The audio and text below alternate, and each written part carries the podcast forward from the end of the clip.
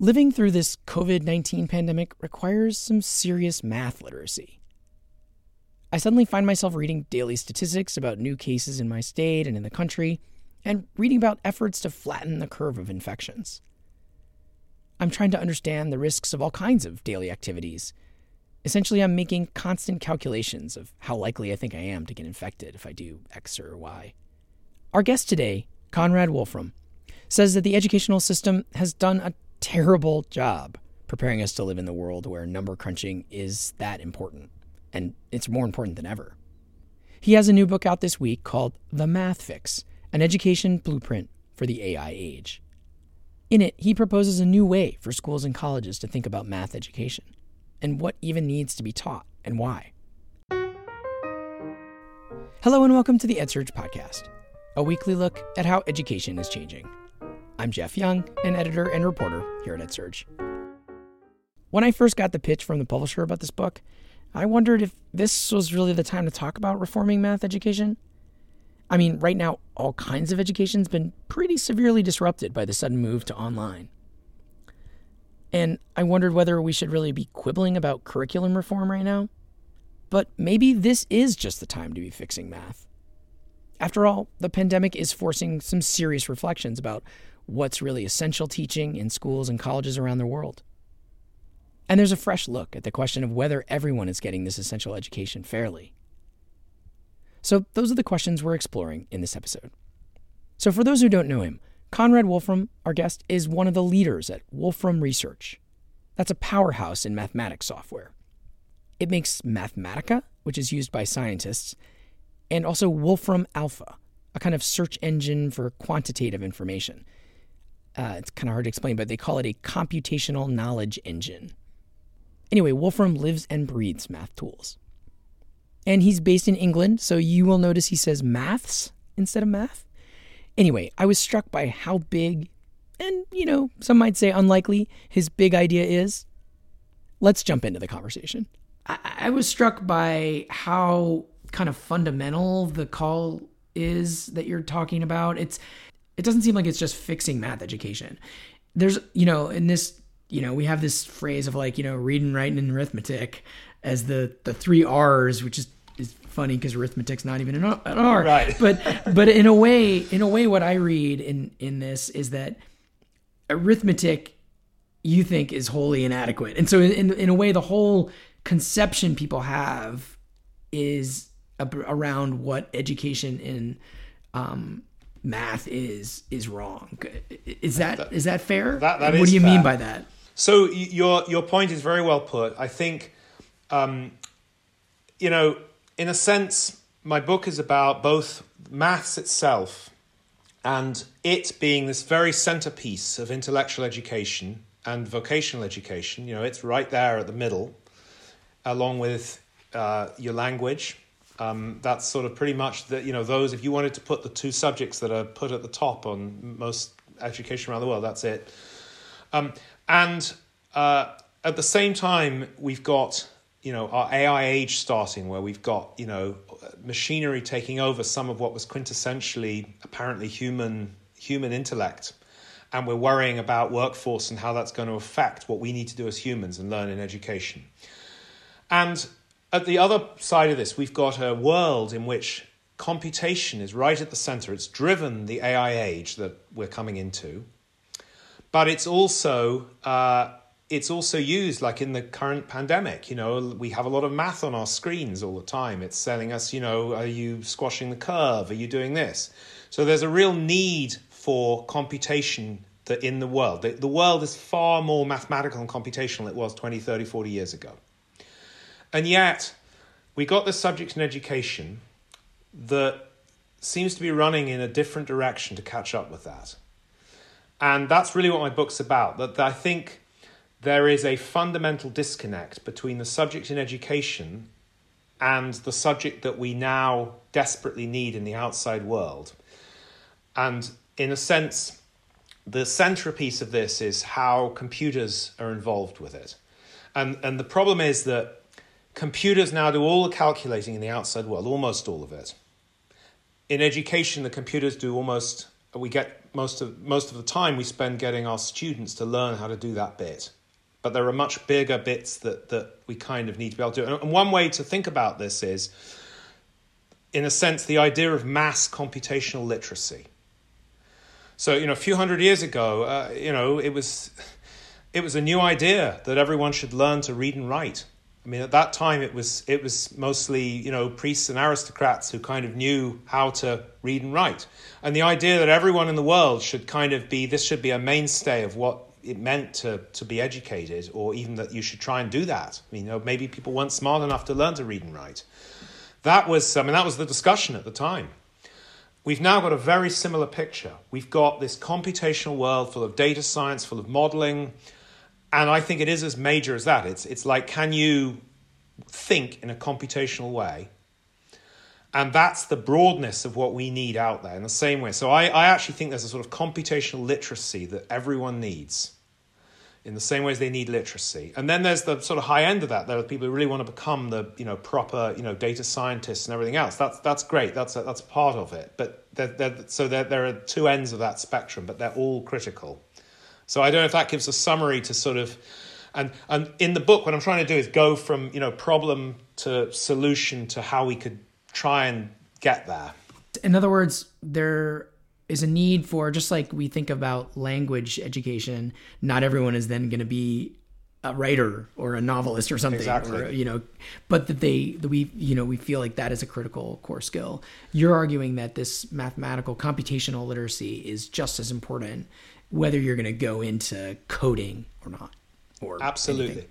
that's exactly right. And there's a you know there's a huge power that we need. I call it the computational knowledge economy that we're entering. So we've had this idea from I guess Drucker in the fifties that you know there was we wanted a knowledge economy. So if you were an advanced economy, most of your economy was based on not you know, manual labor, but it was based on things to do with using your, your mind as well as your, your hands, so to speak. I think we're now entering an age where it's not just your mind, it's the combination of you and being able to compute things on a machine.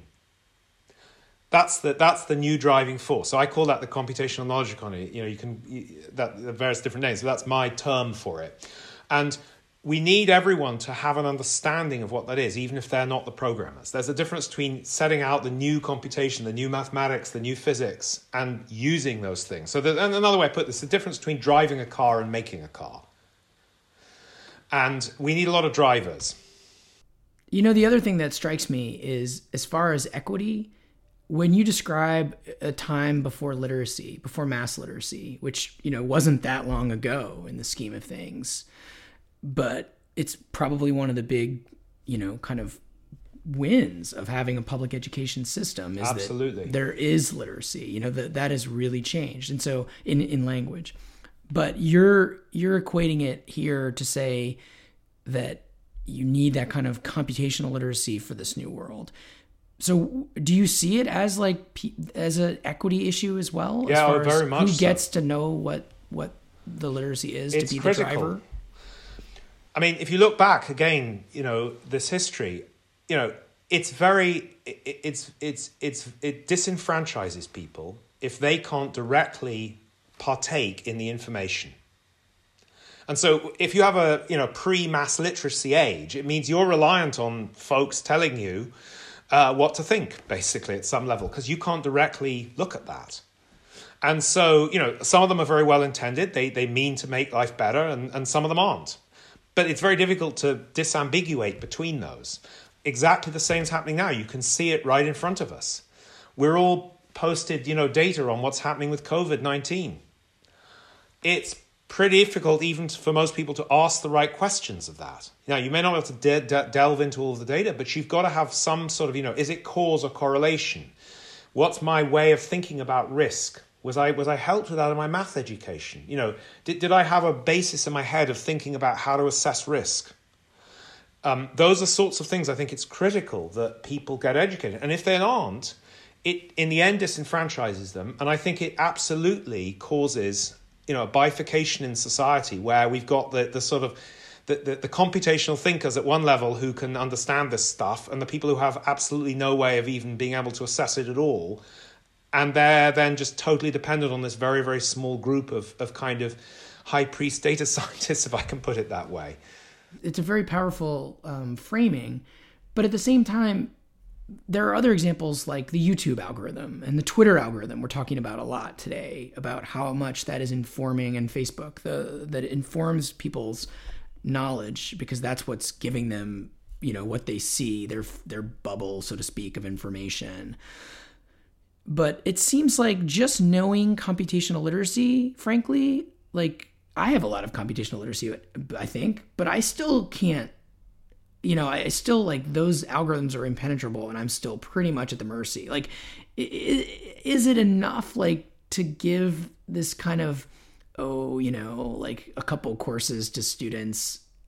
Is it really going to help? It's a great question. I, I think there's a phrase, as in, can you figure out, you know, how the YouTube algorithm is working in great detail without being an expert in how they do that? No. Can, can well, can I? And yeah, can I do it in a meaningful way? Yeah. Yeah, I, I think, but but I think, can you start to understand how a machine learning algorithm, let's say, might might cause people to go, you know, might cause it to advertise things to you that uh, aren't necessarily you know, a very sort of even-handed way. They're things that it it was pushing people to to to more and more in order that it got people hooked on it longer and longer. Can I understand the idea of that? Not necessarily work out through the algorithm. Can I therefore make a judgment? More of a judgment. It's a bit like you know. I think of this a lot like history. Learning history, which I think there's good justification for. It's, it's you know, it's partly to help to stop us make exactly the same mistakes as we made in the past, right? We want to understand something. Now, the, the history never repeats exactly. But if you understand some things that happened there, if you if you knew what the questions were, if you knew which sort of bit of skepticism to have, it hopefully helps you societally not to make exactly the same mistakes the same way again. And I think that's a sort of inoculation in a way against complete, you know, complete failure, at least in the same direction. And I feel the same here. So I feel there are a lot of, you know, I feel that I'm empowered to be skeptical in a reasonable way about, you know, how Twitter picks what it feeds me or how YouTube picks what it feeds me. And I don't need to know every detail of how to compute that. And I think that's a lot of, at one level, what we're missing. Now, at another level, it's, you know, um, can I the discourse has become much more computational. You know, you see graphs all the time. You didn't see those a long time ago. You see people talking about, you know, the probability of this or that happening, or you know, the R value we've got a lot of with respect to COVID nineteen, and again, there's a feeling of, you know, it's just like, okay, here's what we're being told about that. I think there is something you can do for a large number of people where they can they can have a feel for it. And that feeling will help them not to get completely misled in every possible direction uh, as much as they might be without that. You know, there was that book several years ago that was a bestseller called How to Lie with Statistics.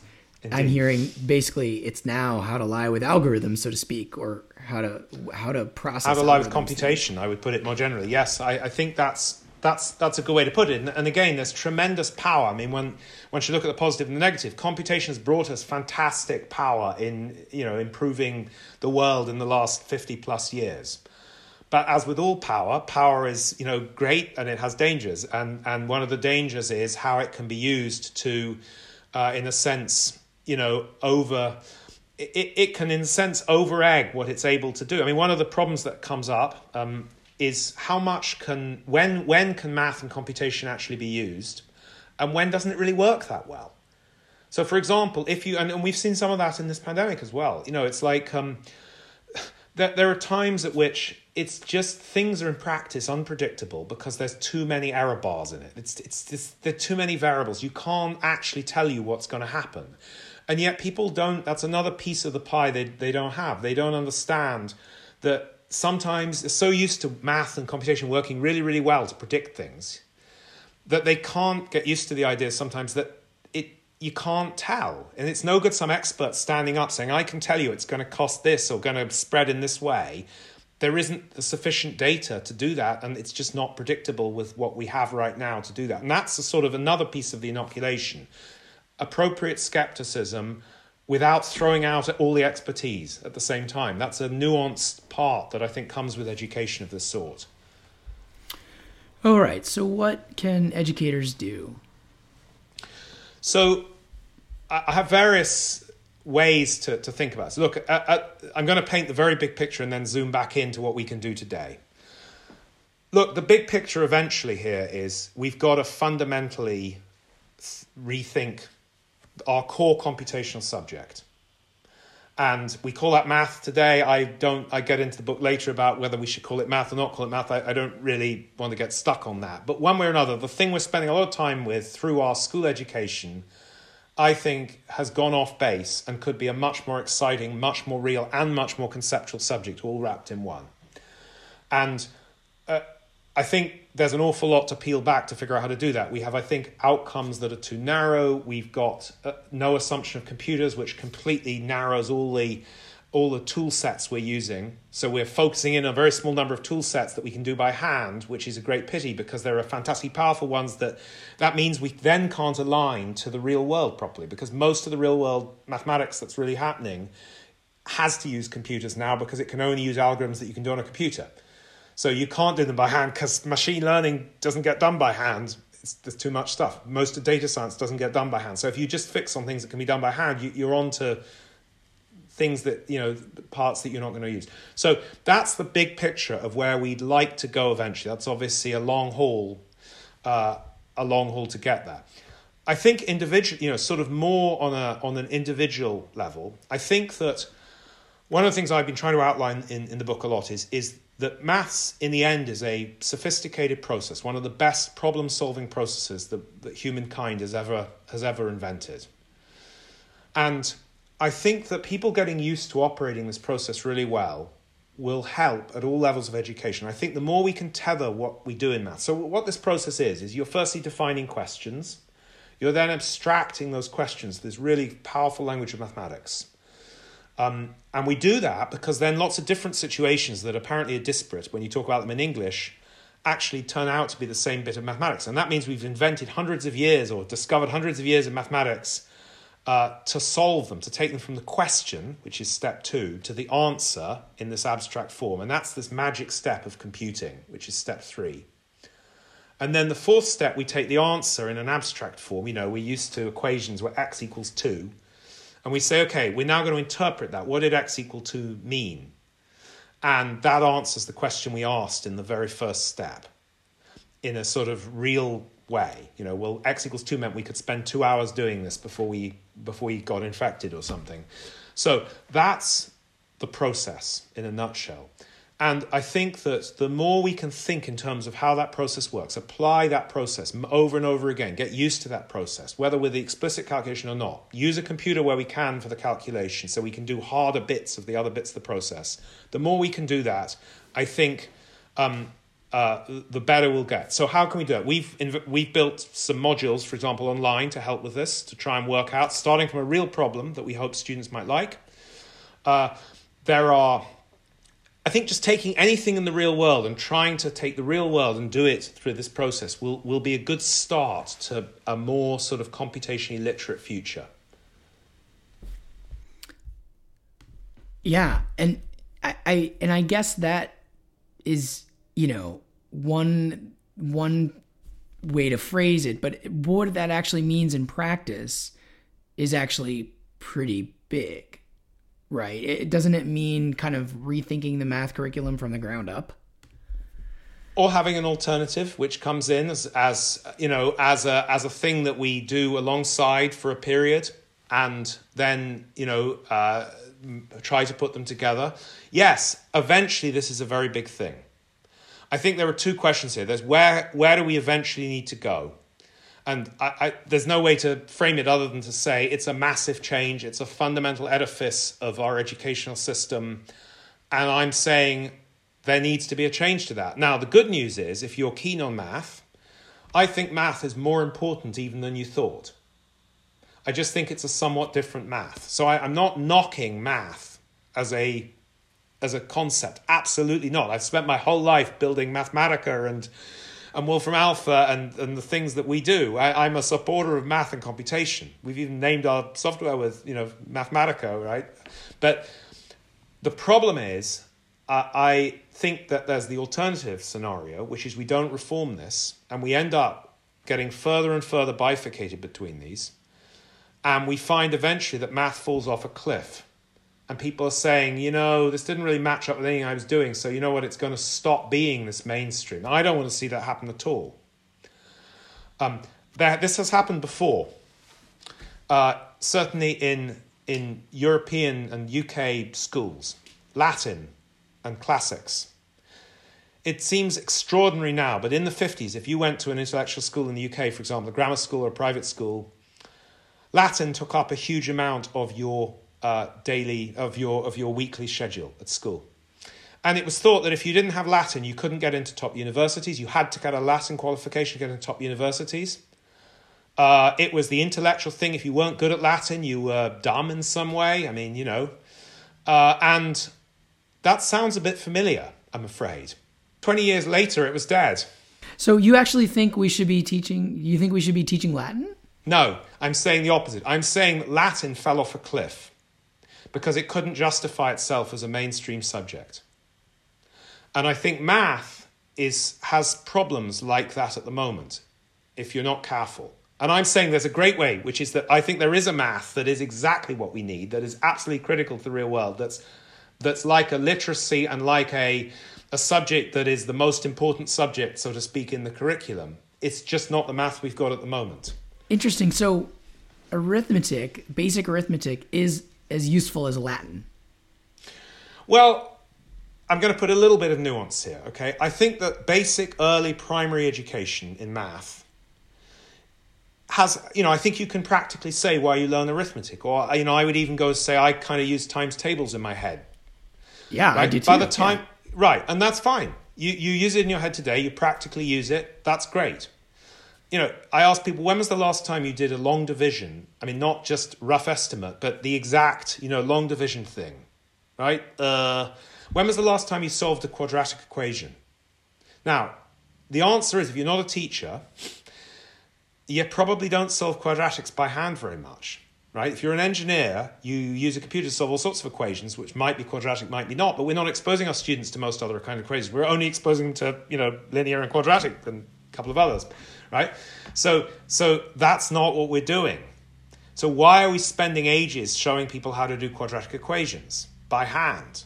You see, there seems to be a much better thing we can be doing with our time that's actually more conceptual. When do you use equations? Ask most people in the general public that. When do they use equations? Uh, they don't really know. They don't know when they work, when they don't work, when machine learning would be better than equations for a particular problem. Uh, you see, so there are those sorts of ends of the spectrum that, that are not in education, but yet it's so there's a fantastic thing we could do now, and we can apply those grander things, those bigger to so many more practical problems that we actually want to solve and might connect with what students are interested in as well.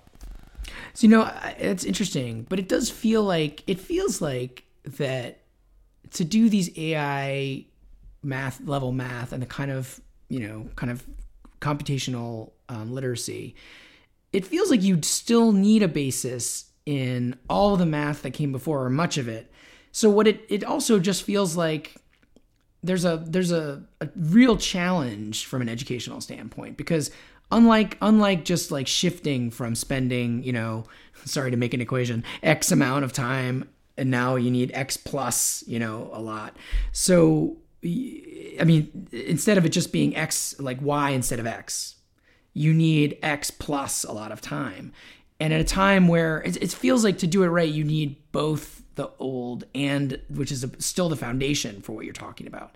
And so, how do we get there in an equitable way to help, you know, otherwise to make it not just this specialized thing that, yeah, that so, education so halves get? I, I totally. So I don't. I, I very much agree one part, and I'm gonna I'm gonna nuance on another part of what we said. So we need basics for, for sure. I just think that you don't need to learn everything you've learned before in order to do this.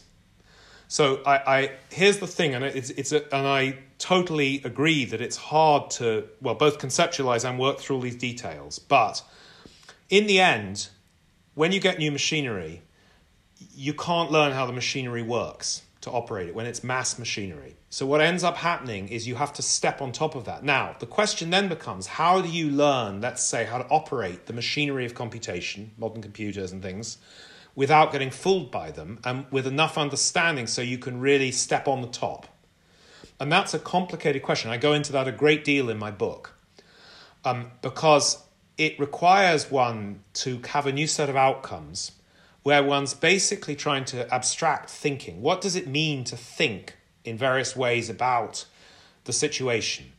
And the thing that it doesn't necessarily, I mean, so it doesn't necessarily mean doing the thing by hand in order to be able to think that way.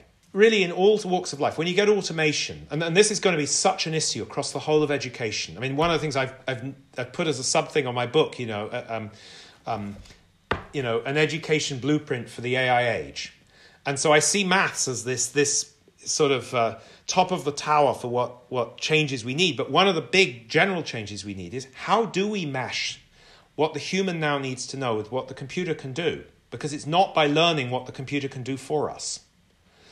And so this big question. So some of the ways you do this, for example, is I think you need to know, uh, in a sense, uh, how not to get fooled by the computer. And one of the ways you do this is by knowing how to verify things. But verifying things doesn't necessarily mean doing them by hand the same way. It means knowing different techniques, possibly with the computer, to get the computer to check itself in different ways, making sure you don't get fooled by the assumptions you made. One of the problems, I think, with some of the COVID modeling is that people have gone off with the wrong assumptions about what they're trying to do and about how it spreads and all sorts of things, and that's caused problems in how it's modeled typical mistake. Uh, but certainly a problem in the financial crash as well, where people made the wrong assumption about how risk worked. So those are things that I think we really need, and we're, we're not doing a good job with that at mathematics education at the moment, and we, we could be doing much more. So, so we need new basics with new outcomes that allow us to do this. Now, when you, when you ask about equity, it's very interesting because at the moment we have a mathematics that's very abstract. It starts off abstract and if you're very lucky, after you've done the bits of, you know, we, we were on quadratic equations before, if you do the quadratic equation, you might really be lucky and discover what, what on earth you use that for. I think that is very disenfranchising to many, you know, it's, it's, it's, it's very inequitable because I think a lot of people who are from a confident, you know, intellectual background can push through at an early stage the abstraction, even though they don't really know why they're doing it. I think folks from a less, you know, a, a kind of a, you know, a, a less affluent background often gets stuck because they need to connect it early on. It doesn't mean they're any less good at abstraction. It doesn't mean there's any less intellect there. It just means that early on they can't do that jump because they don't quite have the confidence. What I'm suggesting is something where we start from the real world and we work back from the real world and then we use the abstraction where it helps us. And I think by that time, a lot of a lot of the folks who find maths awful at the moment, they don't understand why they're doing it would be much more connected in. And I actually think we'd get many more people doing the more abstract bits of it later than we do at the moment. Uh, it, it strikes me that, as you mentioned, you've spent a lot of your career helping to build some t- very powerful tools like Mathematica and, and, and Wolfram Alpha, um, which do so much of, you know, which are so powerful at just kind of giving answers to people, so to speak, when they type in. So I guess it does. Um, I, it does make me wonder is is it still a sense that like um you know there there it, it feels almost like you really feel confident that the the tools that you and others are building are powerful enough and they're going to be able to like be the thing you stand that we stand on the shoulders of as humans to then to, to then go to instead of being parallel that we are doing that and they're doing that that that this that the real you feel like the way to use your tools is to actually have people not really know much about that and just build on top of it. So, so I would say two things. I mean, I think we've passed that point for many aspects of them years ago. I mean, years and years ago. You know, if you ask, for example, if you ask for integration, symbolic integration, you know, doing calculus. I mean, I don't know, I forget the exact date, but I mean, I would say 15, 20 years ago, it was like one could beat any human with Mathematica or you know other other systems to integration, right? It's just now there are other things that are, you know, you need more human intervention at the moment still, and the part of part of what I say in the book a lot is part of knowing with any machinery set, what you can do is the state of the machinery. So actually knowing that you can trust you know, uh, Mathematica, for example, pretty well for integrals. I mean, better than you could trust virtually any human is important. But there are other things that are that are much closer in gestation. You know, haven't been going as far where you need to be much more skeptical as a human. So part of that is keeping up with the machine, and it's the same true. You know, back to the car analogy, it's the same. There are things that cars automate fantastic. I mean, most people drive cars haven't got the faintest idea how they work. And there is a relation. If you become a, you know, a I guess, a NASCAR driver, a Formula One driver, right? There's a certain relationship. You, when, if you become a very advanced user of the machinery, you then get to know more about the insides because it makes a difference on the edge. But for most people driving a car, the more automation you have in the car, and the better the automation, the less you need to know, so to speak, about the internals of the car. As long as you're trained in certain things.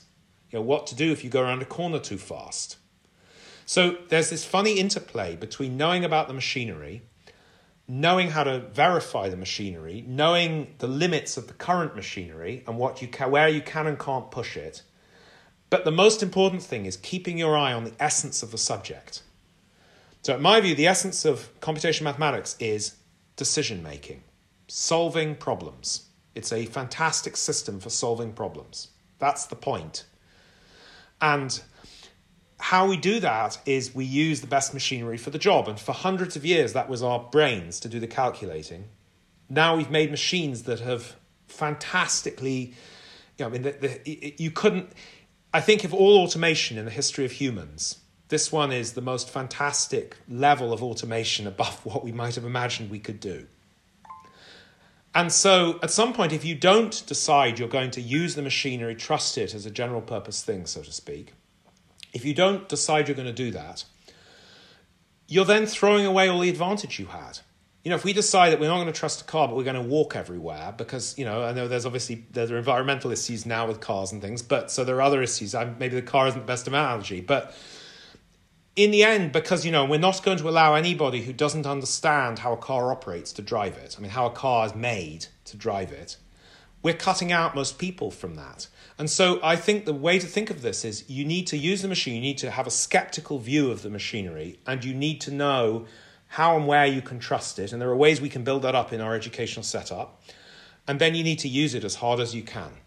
And I think by doing that, you enfranchise many more people and you get much further. And we're absolutely at that point with computational machinery. And there is this concern in the AI age that automation will simply you know, take jobs and, and change the world. And now with the pandemic, we're seeing this mass unemployment and acceleration of some of those trends, maybe. And I guess I'm curious what your view is on whether whether humans should be worried about their place in this new world with all the tools that you and others have created. Uh, yes, but there's an antidote, and it's it's fixing the education system. I mean, in the end, if we're educating people to pretend to be the computers that we have, I mean, I'm, you know, as I, one of the things I've often said is, you know, we want to make, in terms of mathematics and computation, we want to make, you know, what we need is first rate problem solvers, human problem solvers, not third rate human computers. So the antidote to this is stepping up our education to educate humans in what is important in the future for humans to be doing We've already mechanized certain things very, very well with computers. Don't get the humans to compete with the computers on what the computers already do well. And I think if we look at it from that point of view, I'm pretty confident about the future of, of humans, so to speak. So, as in, I think there's a lot we'll want to do in life that we can't do yet. I think there's, so to speak, plenty of work to be done because we'll all want to do more things than we did. I mean, you know, 10 years ago, we didn't have smartphones. We didn't travel around the world as we do, or we have been doing, or we will do again, you know, etc., etc. So I, I'm a sort of believer in the fact that humans like to improve their standard of living, they like to enrich their lives. And that we'll want to continue to do that. And part of doing that will clearly be to step up and you know have more jobs doing more things that we haven't even invented yet. But we aren't going to manage that if what we do is compete with what computers do well in rote learning things that they know, you know, that we can look up, in doing mathematics, you know, doing the calculation step of the mathematics that they can do millions of times faster than we can. But I still believe there's an awful lot we can offer as humans. And, and one of the things, the way I split this up in the book is to talk about, in a sense, the value add. I mean, there are two levels of this. There's, there's survival, right? What do humans need to survive now? What are the crucial survival elements? And I've talked a bit about computational literacy uh, earlier in our discussion.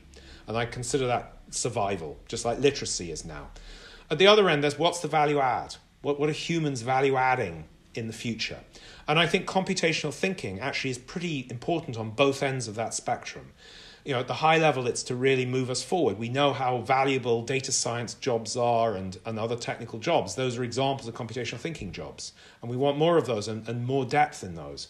So I, I'm optimistic, actually, about the future. Um, but I think that education has got its ecosystem a bit stuck some of the time, particularly for subject change. And that's stopping us innovate in some of the ways that we, we would like to. And, and, and tr- trouble is, it, it, what's really upsetting about that is there are a lot of folks on the ground, teachers, for example, who have great innovation ideas that they'd like to carry out in all sorts of ways. But we are often hamstrung by, by so to speak, the system. And it's, it's nobody's fault. It's just that the system has grown up in a way that that is quite anti various sorts of innovation of types. And, and that's just very hard for anybody to navigate, e- even the people in charge, right? It's not like somebody can click their fingers and change it. You know, there are a lot of pieces to this system. And, and I talk about that quite a lot in the book as well, and some of the ways we should think about how to encourage the right innovations there.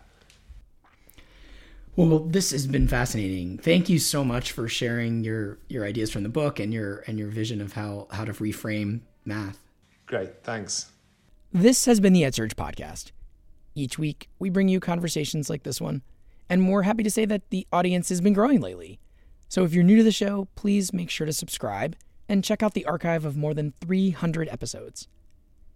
If you like what we're up to, please share the EdSurge podcast on social media. That is the best way to support the show.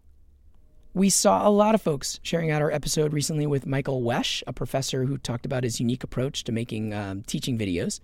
He calls them adventure lectures. Thanks so much to all of you who spread the word about that one. This episode was edited and produced by me, Jeff Young. You can find me on Twitter at jryoung or email me at jeff at edsurge.com. We'll be back next week with more on how education is changing. Thanks for listening and be well.